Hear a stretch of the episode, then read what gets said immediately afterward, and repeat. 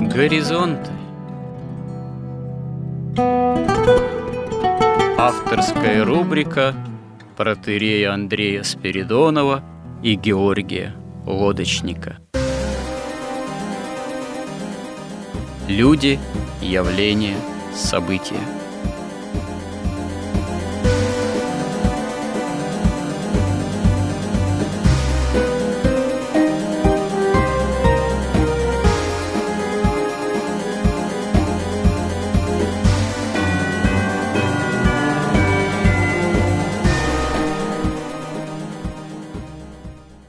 Добрый день, уважаемые радиослушатели.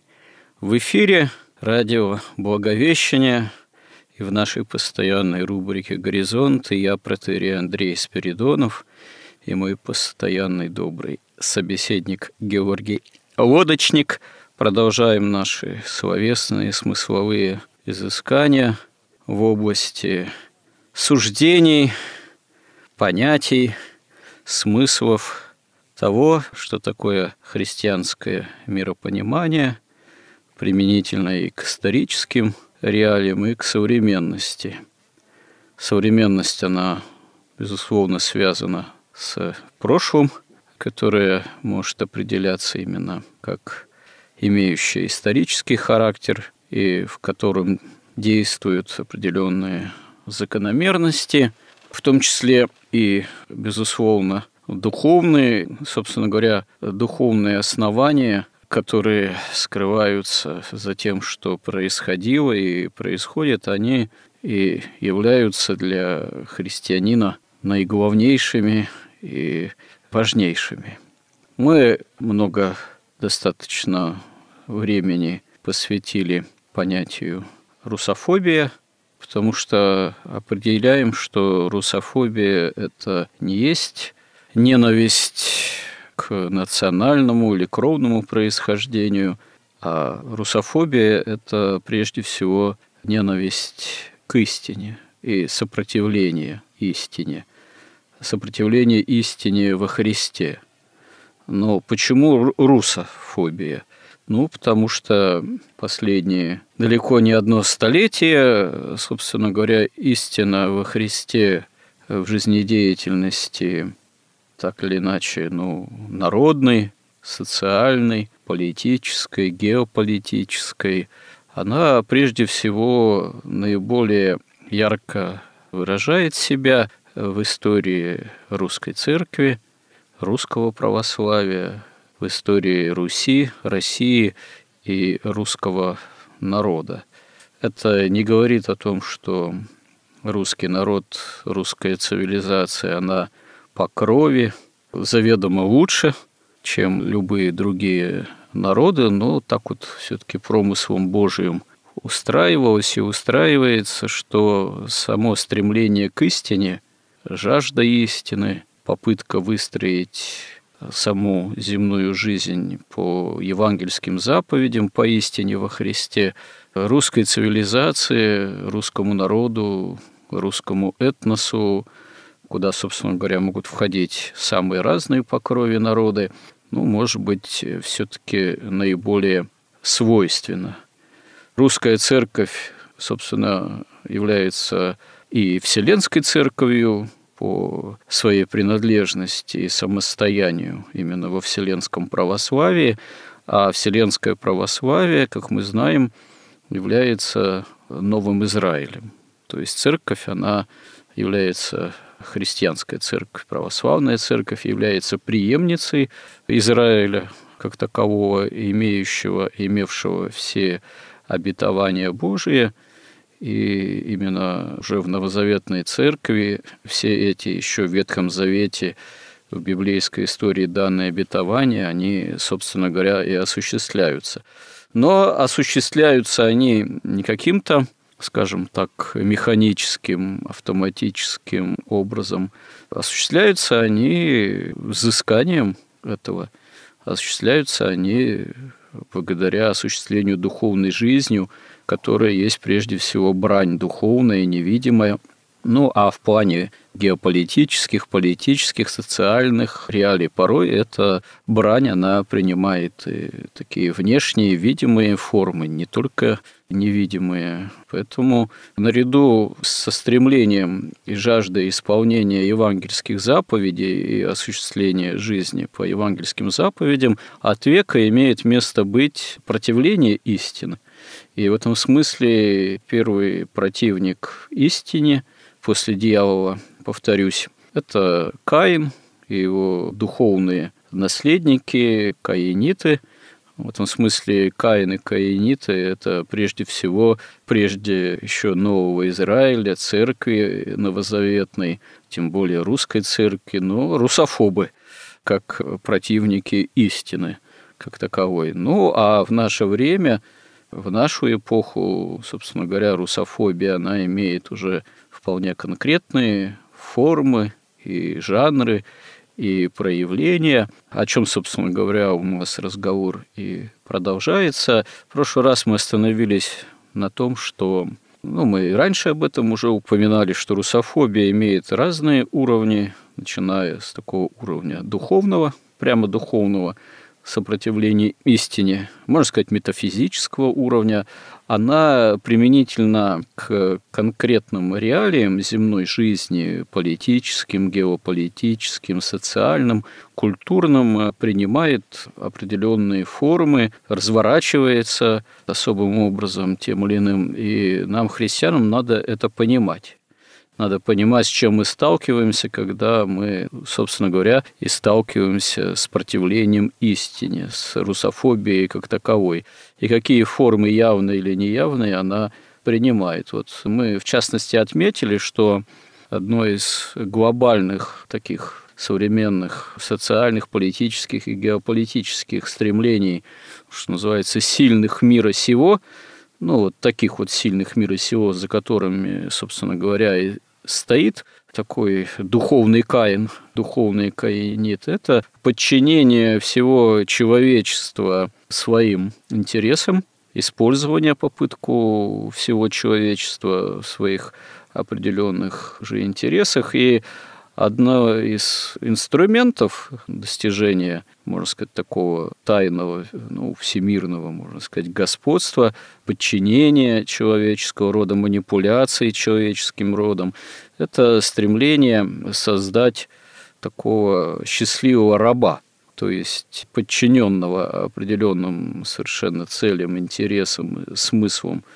ну, в данном случае и общество развитого потребления в контексте этого общества, о чем мы тоже уже неоднократно говорили, потребителя, а одновременно не просто потребителя, но и обслуживающего интересы вот этих вот, можно сказать, сильных мира сего, по сути, русофобов, противников истины, которые бы этот своего рода рабский труд массы населения современных стран использовали бы в своих интересах, создавая у участвующих, подчиненных этому, по сути, рабскому труду, иллюзию, что они, в общем-то, счастливы в этом обществе потребления.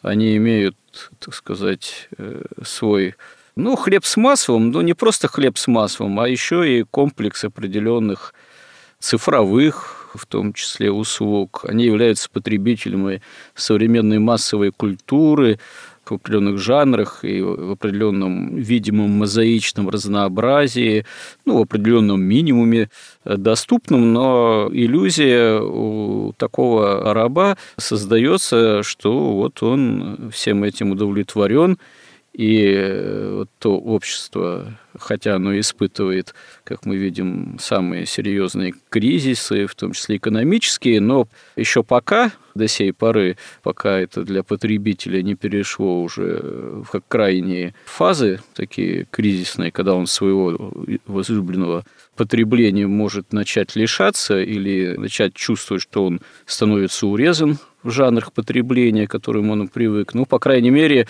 пока такой прямой угрозы не возникает, этот, так сказать, счастливый раб и потребитель одновременно, он еще вроде как удовлетворен своим положением, хотя Как мы видим, политика и сильных мира сего, мировая, она привела к тому, что этому раю потребления возникают самые серьезные угрозы. Ну, вот применительно к этому, так сказать, пониманию, к этому вот контексту происходящих событий продолжим этот разговор об уровнях, э, что называется, русофобии, о уровнях э, сопротивления истине и о том, что современный христианин мы можем этому э, противопоставить, какое сопротивление мы можем и должны бы были этому оказывать.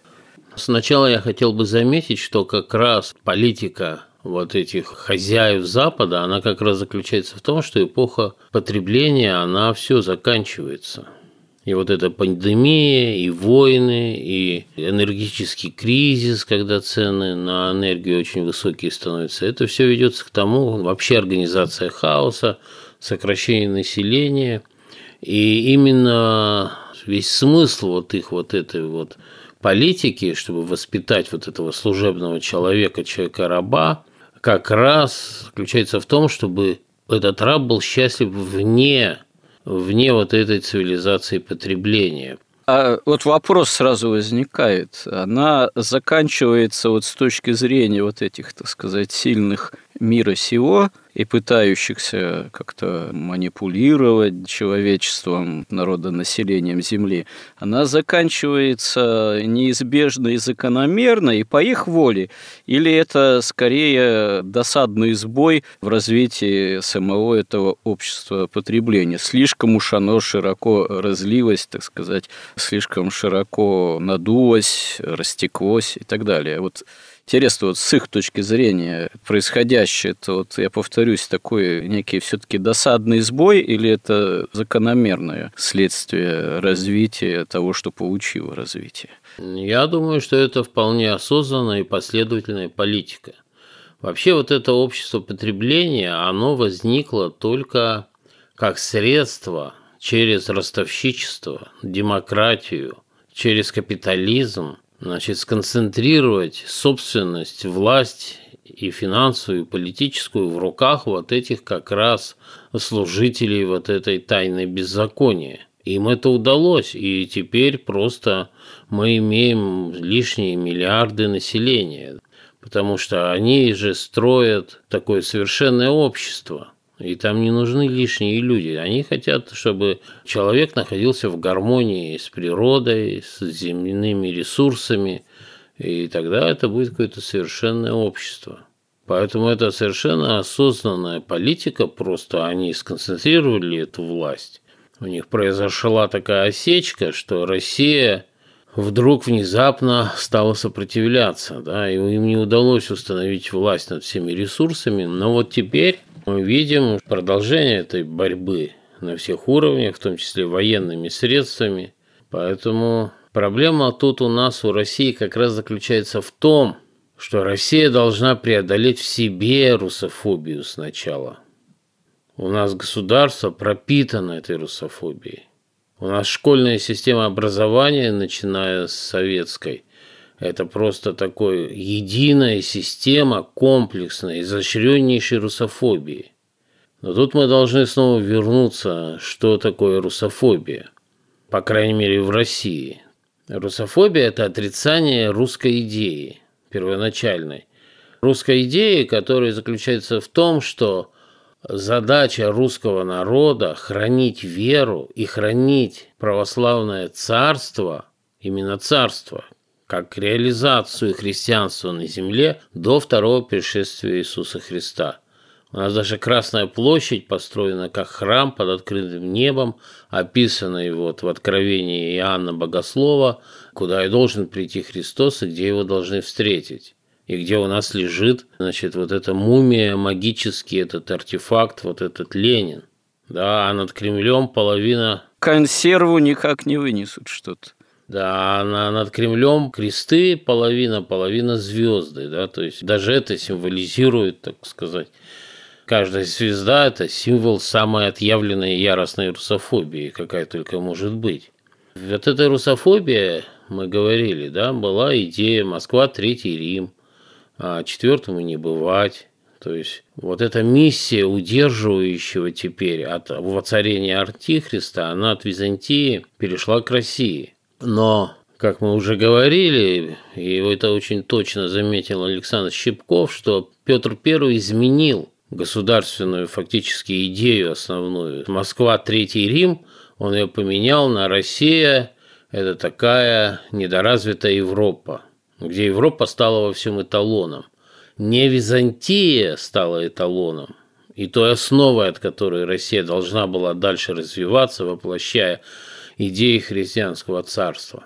Отступившая от христианства Западная Европа сделалась идеалом для России. В результате возникло вот это западничество во всех видах, от всяких от масонских и оккультных до самых примитивных там каких-то которых Достоевский описывал, потом большевики называли низкоподклонством перед Западом. То есть во всех видах. И вот оно, в конце концов, дало вот эти плоды революции февральской, октябрьской и казнь, ритуальная казнь царской семьи, православного монарха, последнего на земле, после чего воцарилась абсолютно русофобская власть уже, западническая власть, Потому что все большевики, они все как один западники. И Россия, которая до этого, допустим, экспортировала продукцию машиностроения, то есть высокого передела, а покупала сырье, превратилась в сырьевой придаток Запада сразу же при большевиках. Она стала покупать машины и технологии и стала экспортером сырья, это происходит до сих пор. Изменилась система школьного образования в школах преподают до сих пор материализм, фактически марксизм, марксизм как система мышления. Преподают дарвинизм, преподают, собственно, те теории, которые уже давно опровергнуты наукой. Их преподают и в начальной школе, и в средней школе, и в высшей школе, и в университетах. Везде преподается, собственно, вот этот комплексный курс русофобии. Поэтому, если мы не преодолеем в себе эту русофобию. Но у нас ведь и элита, она, собственно, в большинстве своем отчаянно русофобская. Но где у нас в элите люди, которые говорят, да, мы строим православное царство, да, Москва – это Третий Рим, то есть которые провозглашают эту русскую идею, где они? Которые хотя бы как-то озаботились, а чему учат наших детей в школе? Вот сейчас началась война, Война – это ведь не рейдерский захват. Рейдерский захват, да, там нет никакой идеологии, там нет никакой идеи, там нет никакой правды, чести, совести, долга, ничего этого нет. Там только выгода. Там хитрость, обман, выгода, насилие, подлость и коварство. Но таким образом не ведутся войны. Но если у нас не появится настоящее российская, русская национальная элита, то я не знаю, чем закончится вся эта специальная военная операция. Элита элиты. Элита, она тоже не в одночасье появляется. Она формируется, она, да, может формироваться и на поле боя, о чем мы уже тоже говорили, но элите, появлению элите нужна все-таки идея. Мы об этом уже говорили, но повторимся, потому что время идет, время этой спецоперации тоже идет, она по-прежнему является официально спецоперацией, хотя очевидно, что с той стороны с нами воюют не как в рамках спецоперации, а как вполне себе совершенно войны как войны. А спецоперации у нас остаются спецоперации, а идеи-то все равно нет. Даже первоначально высказанные идеи локального характера достаточно, что называется, там демилитаризация Украины, денацификация Украины. Но это не может быть какой-то большой национальной идеей. А потом они даже как-то уже и подугасли, что ли. О них даже уже в меньшей степени и говорят. То есть, ладно бы об этих первоначально провозглашенных вроде как идеях перестали бы меньше говорить, если бы была бы высказана какая-то более ясная, серьезная, глобальная, мобилизующая идея, там, допустим, русского мира. Я уже об этом говорил и ранее, повторюсь, в принципе, она как бы исподволь звучит, эта идея русского мира, что вот мы представляем русский мир, мы несем русский мир на те территории, которые исторически всегда и были русским миром. Но что такое в идейном отношении этот наш русский мир? Это, повторюсь, русский мир – это все того же общества потребления?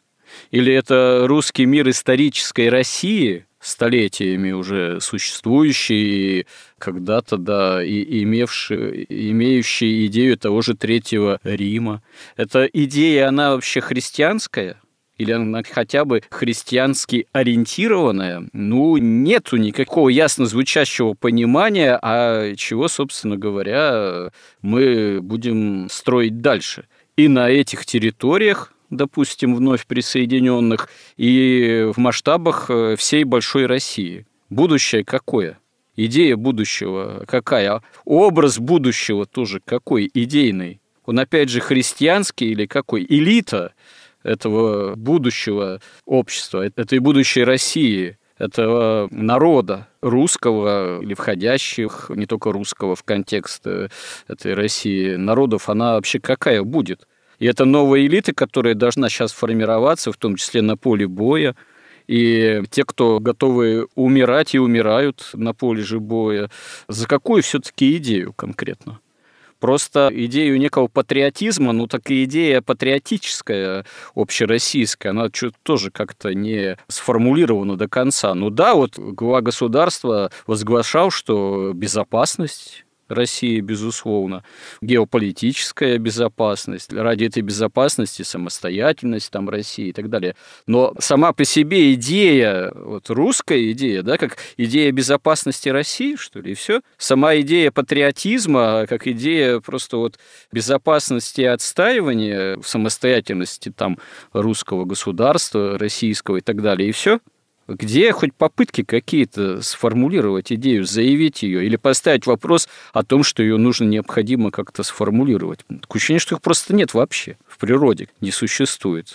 Почему? У этой элиты нет, у них выгода. Это советские люди, никакой идеи нет, кроме марксистской собственно, которую они тоже отвергли, потому что она полностью обанкротилась и идеологически, и на практике. Они просто приступили ну, так сказать, к обогащению на всех уровнях. Дело в том, что вот это, понимаете, уже совершенно очевидно, что какая-то, может, спецоперация может идти против, там, допустим, да, слабого государства Украина. Но, видимо, Россию заманили в эту ловушку, что вы там за месяц всех победите, за 72 часа возьмете Киев, так что давайте заходите. Но сегодня мы имеем настоящую войну, причем войну со всем НАТО. Это война вообще со всеми вот этими силами, силами воплощения тайны беззакония, со всеми теми, кто, в общем-то, имеет власть над миром. Они вот вводят там, хотят ввести потолок на нашу нефть и газ, и они уверены, что у них достаточно власти в мире, во всем мире, чтобы это реализовать. То есть там идет война, и там очень много наемников, и там американское лучшее оружие, и немецкое.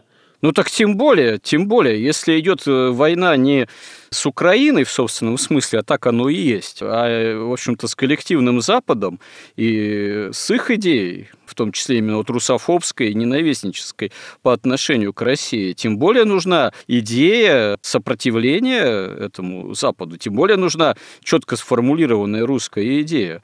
А пока я, допустим, вижу, вот даже что происходит, можно сказать, с представителями народных низов, не в плохом смысле сказанных, даже там по блогам, с той и с другой стороны, в плане, э, скажем так, вот э, идейном, так это же очень сильный элемент явного ожесточения. Мало того, что вынуждена льется кровь-то русская и с той, и с другой стороны, и с той стороны, благодаря нашему там господству в воздухе, большей огневой мощи и технической, несмотря на помощь Запада, которой пользуется Украина, с той стороны-то крови льется больше, да, но это же русская кровь.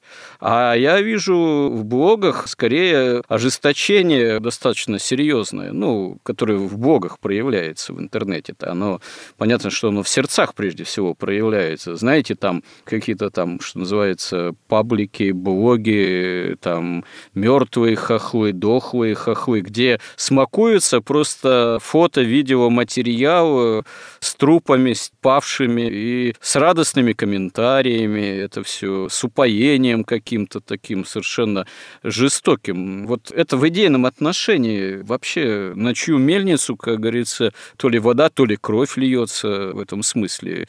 В идейном отношении. Так к чему ведет все? Вот это вот и не просто ожесточение, а такое ощущение, что ожесточение просто искусственно возгреваемое, ожесточение поощряемое. Это совершенно, в общем-то, не христианская тоже картина, не христианское миропонимание. Проявление какой-то тотальной жестокости, по сути. -то. Ну вот такое ощущение складывается, что вот эта наша олигархическая элита, которая, собственно, в основе ее всей элитности и в основе ее элитарности находится, собственно, что? Присвоение себе советской собственности, причем сырьевой. Для нее, судя по всему, вообще русский мир и русская идея намного страшнее, чем просто сдаться окончательно на милость вот этим масонам, каббалистам и всем вот этим хозяевам Запада и хозяевам денег. Потому что для них главное сохранить вот этот свой уровень финансовый, уровень богатства, потому что именно в этом они видят и смысл, и цель существования, и элитарность. Они же ее видят не в том, как видели, например, аристократия, что это честь и долг и доблесть, а это просто деньги, деньги и деньги. Поэтому понятно, что если вдруг придет к власти русская идея, русский мир, русская элита, ориентированная на национальные интересы, то им места не останется, не только места не останется, у них и собственности не останется, которую они получили, ну где они взяли деньги на эту собственность. Поэтому они в очень трудном положении. Они пытаются и воевать и с вот этими силами тьмы, и в это время же они пытаются и не допустить силы света – да, то есть они в каком-то полусумраке все время пытаются как-то что-то выловить. Поэтому мне кажется, что и Господь ведет все к тому, что Россия ставится перед выбором окончательным. Или вы будете хранить царство и восстанавливать царство православное в России, и будете ли вы вот этим катехоном и удерживающим, или не будете, или вы все уже продали и предали. Но тогда конец света наступит, да и все. Поэтому для нас самое главное, вообще, я, мне кажется иногда, что вот весь смысл, духовный смысл вот этой спецоперации заключается в том, как раз, что Россия ставится перед выбором. И, конечно, не может быть у них успехов. И они уже не говорят о денацификации, о демилитаризации, потому что видно, что это нереально сделать просто. То есть они вообще ничего не говорят. То есть ставится перед выбором. Или вы встаете на сторону света, возвращаетесь к этой миссии удерживающей, или вы остаетесь частью вот этой тьмы, которая распространится и вообще на весь мир. И будете частью вот этого цифрового концлагеря, и будете вот этими служебными людьми. Такой вот выбор сейчас стоит перед Россией. И поскольку Россия не делает никаких каких-то, ну, полумера какие-то происходят, да, там есть правительство, которое все-таки отходит вот от этого дикого монетаризма, там, Центрального банка, но он продолжает сопротивляться с Министерством финансов. То есть есть, но вот именно на уровне идеологии, на уровне правды какой-то истины ничего не происходит пока. И пока это не случится, то будет все это таки продолжаться, мне кажется. Поэтому мы начали говорить, откуда взялась эта русофобия, ну и на Западе, и в России, потому что она же в России это западники. Все западники – это, собственно, русофобы, те, которые боролись с русофилами, с теми, кто стоял за русскую идею. Вот эти западники победили. Вот мы видим, к чему это привело. Откуда они берутся? Мы говорили, что есть четыре уровня. Мы пришли за время этих бесед к четырем уровням. Духовный, геополитический, культурный и частный. То есть, что высшие уровни определяют низшие. И высшие уровни, поскольку мы говорили, что ну, есть две идеи только основные. Это тайна спасения, тайна беззакония. Тайна беззакония практически охватила весь мир, осталась Россия вот такая сама пораженная вот этой тайной беззакония, там, не знаю, уже при смерти находится в духовном смысле. Поэтому последняя точка, когда можно вернуться, избавиться от этой нашей внутренней русофобии. И вот их три как бы основные, на мой взгляд, принципа или три исторических каких-то, так сказать, учения или три основные причины духовные, да, которые и формируют всю остальную русофобию. Это как раз Каин, дух Каина. Суть его мы говорили в том, что человек заключает с сатаной завет, вечный завет о строительстве нового, справедливого, по их мнению, такого падшего мира, где он побеждает все страдания, болезни и смерть. И в качестве завета человек приносит в жертву сатане праведника. И вот в частности такой совет заключили без всякого сомнения большевики, когда принесли всю царскую семью в жертву сатане. И мы видим эти последствия, и мы видим этот мавзолей на Красной площади, и звезды над Кремлем. То есть этот завет как бы продолжает действовать, и мы должны его разорвать. Должны прийти те люди, которые не были в этом завете с сатаной. Вообще, это, кстати говоря, действительно очень характерно. Иногда суждения, которые высказали, обыватель, что ли, он, ну, не в плохом смысле обыватели, а человек, ну, там, более-менее простой, там, не ученый, не историк. Да хотя и ученый, и историк, он тоже может выступать в тех областях знаний, к которым он прямо сам не относится, тоже как обыватель. Но вот обычно такого рода суждения очень многие воспринимают как какую-то, ну, знаете, такую бездоказательную конспирологию как бы, ну, ведь э, документов-то нет, да, каких-то кровью подписанных, что там Ленин там или большевики из его когорты как-то заключали там договор с дьяволом, были прямыми или косвенными там сатанистами. Но ведь очевидно, что сама символика звезды, в том числе на Кремле, и не только на Кремле. Ну, по сути, пентаграмма, как ни крути. Да тот же мавзолей по типу Зиккурата Щусевым выстроенный. Прочие на поверхности лежащие элементы, по сути-то имеющие пародийный характер по отношению к христианскому миропониманию и, ну, что называется, к христианской атрибутике, не в плохом смысле слова. Вот псевдомощи, опять же, лежащие в мавзолее по форме являющимся зиккуратом вот вавилонским. Ну, идолище, можно сказать, поганое. Все эти, опять же, элементы тоже пародийного характера, краткие курсы ВКПБ, краткая биография Сталина, ну, которые, собственно говоря, э, пародирует библейский корпус книг, священное писание.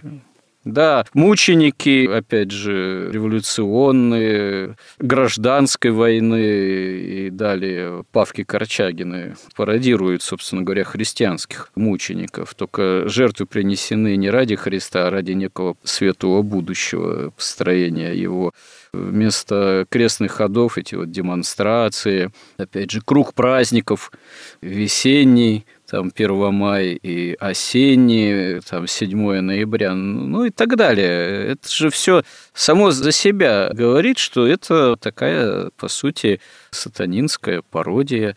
Хотя, ну, я думаю, что на самом деле вообще вот этот вот про оккультный, про сатанинский, что ли, акцент в деятельности господ большевиков – или товарищей большевиков, вот он требует все-таки еще какого-то более тщательного исследования. Вот я не знаю, можно ли какие-то все-таки документы на этот счет извлечь на свет Божий. Но в плане идейном, наверное, было бы все-таки неплохо, чтобы такого рода исследования появились, чтобы наши утверждения на этот счет не выглядели голословными. Хотя они голословными-то не являются. Это скорее для части, так сказать, интересующихся этими вещами, идейными, в том числе иногда могут возникать такие претензии, что, дескать, вот вы об этом говорите, а вы документально это подтвердите. Ну вот, вот это строительство светлого будущего, это же основная идея и сатаны, и каинитов, и каменщиков Вавилона, и большевиков. Это всех этих постмодернистов, и вот сейчас вот этого, кстати, я вспомнил, как его зовут, Томаса Баха, вот этих вот с цифровыми там чипами в голове. Этот Бах, он Томас все-таки, да. Это вот основная идея вообще тайны беззакония, построения светлого будущего на Земле. Это основная эта идея. Знаете, надо от него потребовать, чтобы он фамилию поменял, чтобы не компрометировал Иоганна Себастьяна Баха. Не знаю, как мы у него можем что-нибудь потребовать. Вот. Ну как, э, подписи начать собирать? Ну, а это может у него как раз специально выбранный псевдоним. Мы же ведь не знаем о них ничего, там все секретно. А если говорить о документах, то, например, у Каин тоже мы не нашли договора Каина сатаной подписанного, то есть его тоже нет. Но мы можем судить о результатах, как он стал стенающий и трясущийся. И мы видим по той злобе большевистской, с которой ненавидели церковь и ненавидят церковь сколько мучеников, сколько взорванных церквей, какая вот эта ненависть, она же прям не человеческая, она прямо каинская. Тут как бы все совершенно очевидно. Какие документы. И символика тоже – ненависть сатанинская и поразительно, какие вот э, широкие массы она захватила в тот момент. Ведь колокола сбрасывали с храмов далеко не инородцы какие-нибудь. Это был тот же русский человек, часто русский крестьянин в прошлом или в настоящем. Ну, чаще там солдат, матрос какой-нибудь уже такой достаточно э, люмпинизированный. Но если он вставал внутренне, сердцем и разумом, ну, если у него был разум вообще, если он вставал на путь вот этого построения светлого будущего, и если он одобрял расстрел царской семьи, но тем самым он прямо заключал тот же самый завет. Сейчас вот идет культурная революция, и там вот эти в жертву приносятся младенцы. Но многие об этом ведь не знают, но тем не менее они участвуют в этом ритуале, но пусть бессознательно – а вообще стоит э, заметить-то, что ведь ожесточить сердце человека простого можно очень быстро. Для этого совсем там столетия не нужны. Вот та же история новейшей Украины, в особенности после 2014 года, она показывает, что за буквально там, ну, за 8 лет, за десяток лет можно так человека идейно обработать, так его ожесточить, э, что потом ну, могут происходить просто вот невиданные жестокости. История гитлеровской Германии об этом говорит. Гитлер пришел в 1932 да, году к власти или в 1933 что я запамятовал. Ну, неважно, Гитлер приходит к власти в начале 30-х годов, а к 40-м годам уже все, немецкий народ готов, в том числе и к проявлению невиданных жестокостей. Ну, наверное, какие-то предпосылки могут формироваться там более длительное время, а вообще вот так человека идейно оболванить, что ли, обстругать, ожесточить можно в плане исторического бытия, но очень-очень быстро. Получается, что так.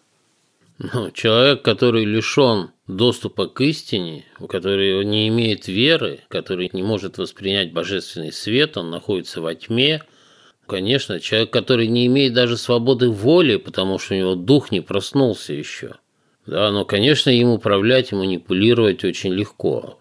Человек вне церкви, он это именно как такие овцы, которые где-то там полностью доступны всем волкам. Тут понятное дело. Поэтому каинизм, ведь еще Евгений Авдеенко говорил, что это духовное явление, и многие, большинство людей, особенно материалисты, отрицающие вообще дух, и вообще Каина, отрицающие, что он был, они вообще не дают себе отчет, что они находятся в этом завете с сатаной, да, и что они под его властью. И они внезапно прыгают там на церковь, наскакивают там, скачут против храма там в Екатеринбурге. То есть это бессознательно, им кажется, что это естественно и понятно. Тем более, что сейчас вот этот каинизм, он усиливается вот этим магией Вавилона. Ведь что такое Вавилон? Это тоже усыновление сатане, но уже только не через кровавую жертву, а через ученичество у сатаны.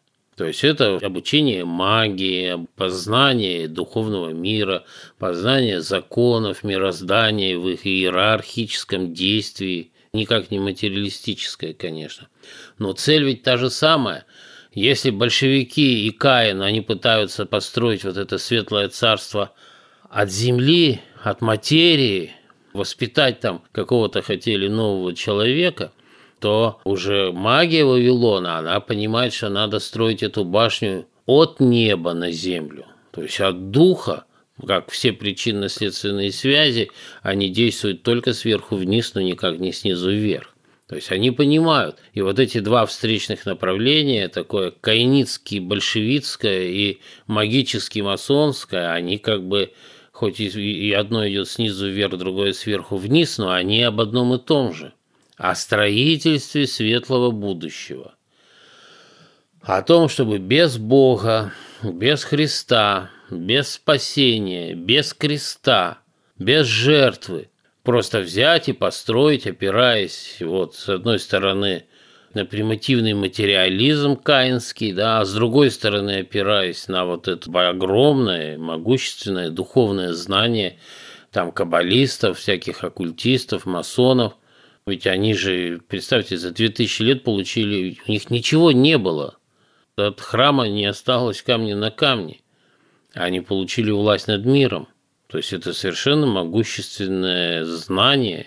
И, в принципе, они находятся там в шаге от установления мирового абсолютного господства.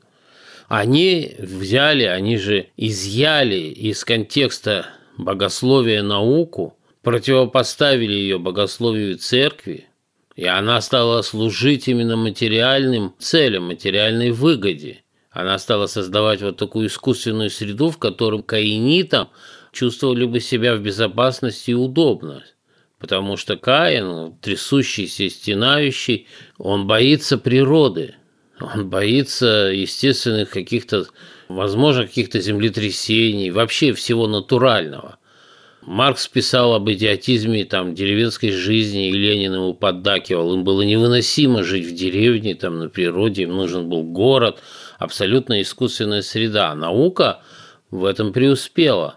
И особенно, так сказать, наука над наукой, которая интерпретирует подлинную науку, она создала вот эту вот систему образования совершенно ложную и лживую, совершенно каинскую и магическую, но только из этой магии как бы убрали все подлинное, все о духовности, об иерархии. Они учат людей ведь в парадигме вот этой дурной бесконечности, причем плоской бесконечности, одномерной, материалистической где только натуральный ряд цифр, натуральный ряд чисел и натуральный ряд денег определяют все, и прошлое, и будущее, и успех, и неуспех.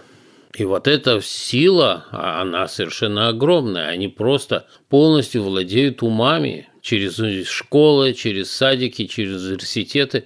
И в прошлый раз мы говорили, что они уже вот сейчас вот эти все трансгендерные эксперименты вот эти, это уже эксперименты по формированию зоны инстинктов. И они взяли один из самых сильнейших инстинктов, половой инстинкт, и они его менять пытаются в человеке поскольку они уже полностью управляют вот этим уровнем вербального разума, они полностью формируют там систему знаний, то, что складывается в школе, пусть она ложная, но, но естественно, они все, у них все держится на лжи. Они прекрасно через гламур и дискурс, через телевидение, там, Голливуд и MTV формируют эмоциональную сферу человека – и сейчас они взялись уже за самую, так сказать, физиологию и зону инстинктов. Это как раз, можно сказать, последняя стадия, которая отделяет их от того, чтобы как раз начинать с детства, изымать из семьи детей и воспитывать вот этого служебного человека. Ведь что всегда причиной является всяких нестроений в обществе, в таком обычном земном, это зависть. Но он должен с детства знать, что он совсем не ровня тем вот хозяевам, тем каббалистам, которые как бы, они хоть и темный дух, но это дух, а эти просто на уровне животного находятся. Поэтому они хотят это разграничить и с детства воспитать. И третья часть вот этой вот духовной русофобии, на мой взгляд, это гордость, потому что человек может и не участвовать ни в каинских вещах, как бы не принимать на себя вот этот вот, ну даже вот, например, не оправдывая расстрела царской семьи, допустим, или не участвуя в абортах. Он может и ничего не знать о магии, и даже может и сомневаться в материализме и верить там во что-то светлое. Но если он гордый, ведь в чем суть гордости? Противоположное свойство гордости – смирение. Суть смирения в том, что человек воспринимает божественный свет истины и любви, жизни и благодати, справедливости и милосердия, и он принимает его к себе и разумом, и сердцем, принимает, и он хочет творить, он согласен с ним, и он искренне хочет творить волю Бога как свою собственную. Вот что такое смирение. То есть человек понимает, что смысл и цель его жизни – исполнить волю Божию на земле, пока он жив. Вот это смирение. Что такое гордость? Гордость – это когда человек говорит, да я хочу свою волю исполнить. И как вот, так сказать, апофеоз вот этой своей воли, что без спасения я хочу построить светлое будущее. Настолько светлое, настолько совершенное, настолько гармоничное, где люди, которые обладают духом, пусть темным, но для них он светлый, которые развит интеллект, могут заниматься искусствами, науками, они не должны опускаться до ну, бытовых каких-то проблем, там, чтобы мыть посуду за собой, там, стирать там полотенца. Как одна интеллигентная женщина, помню, в Советском Союзе еще воскликнула в сердцах. Смысл такой, что ох, этот мучительный быт, в общем. Ну, это еще у Маяковского было, что любовная лодка разбилась о быт, да? Это, кстати говоря, интересная тема. Вот как-нибудь надо об этом отдельно поговорить. Вот что такое действительно проблемы, ну вот, связанные и с бытом, с повседневной жизнью, с точки зрения творческой, с точки зрения христианской в том числе. Вот как это все урегулировать, как это все уравновесить. Потому что вот, собственно говоря, какой-нибудь там шибко талантливый творческий человек, там поэт какой-нибудь, к примеру, он очень часто готов ради осуществления реализации своего дара, ну, это к примеру, ну, жертву там принести, благополучие там собственной семьи, если она у него есть, собственных детей. И он считает, допустим, ответственным себя за свой, что ли, талант пред Богом, если он верит в Бога, да, реализацию. А вот этот весь быт и другие люди, в том числе ближние, это для такого, не знаю, человека, творца, вот часто э, досадная помеха какая-то. Ну вот они хотят хотят раз и навсегда решить эту проблему. Творцы должны творить, а вот эти вот служебные люди, причем счастливые служебные люди, которые с детства понимают огромную разницу, как между небом и землей, между этими творцами и собой, они полностью воспитаны, и у них полностью сконструированы все вот эти три низших человеческих уровня – и физиологический уровень, и уровень инстинктов, уровень эмоций сердца, желаний и реакций эмоциональных на события, да, уровень знаний и уровень разума, они полностью сконструированы, вот, так сказать, изначально, да, с детства. Для этого достаточно ребенка забрать из семьи, или у него родители уже должны быть такими, которые сами его таким образом воспитают и вырастет.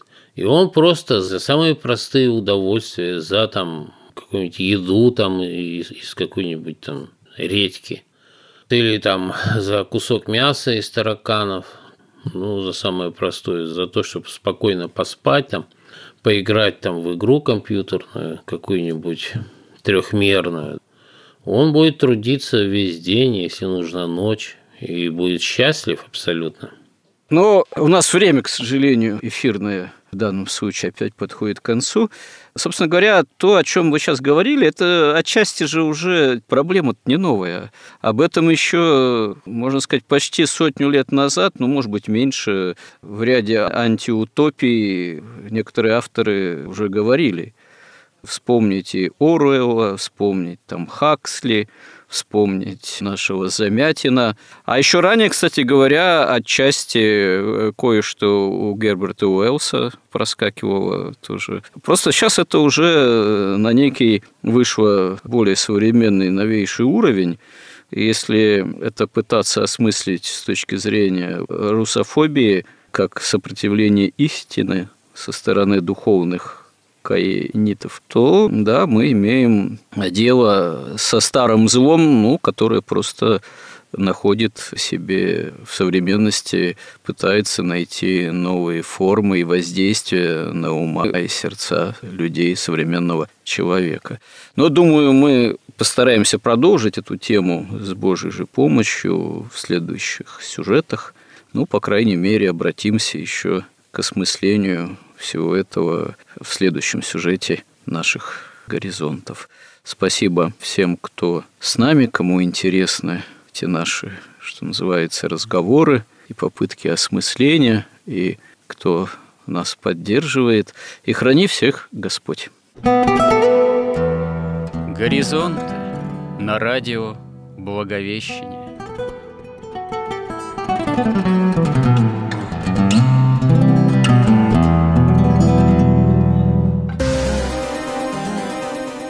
Разговор вели протерей Андрей Спиридонов и Георгий Лодочник –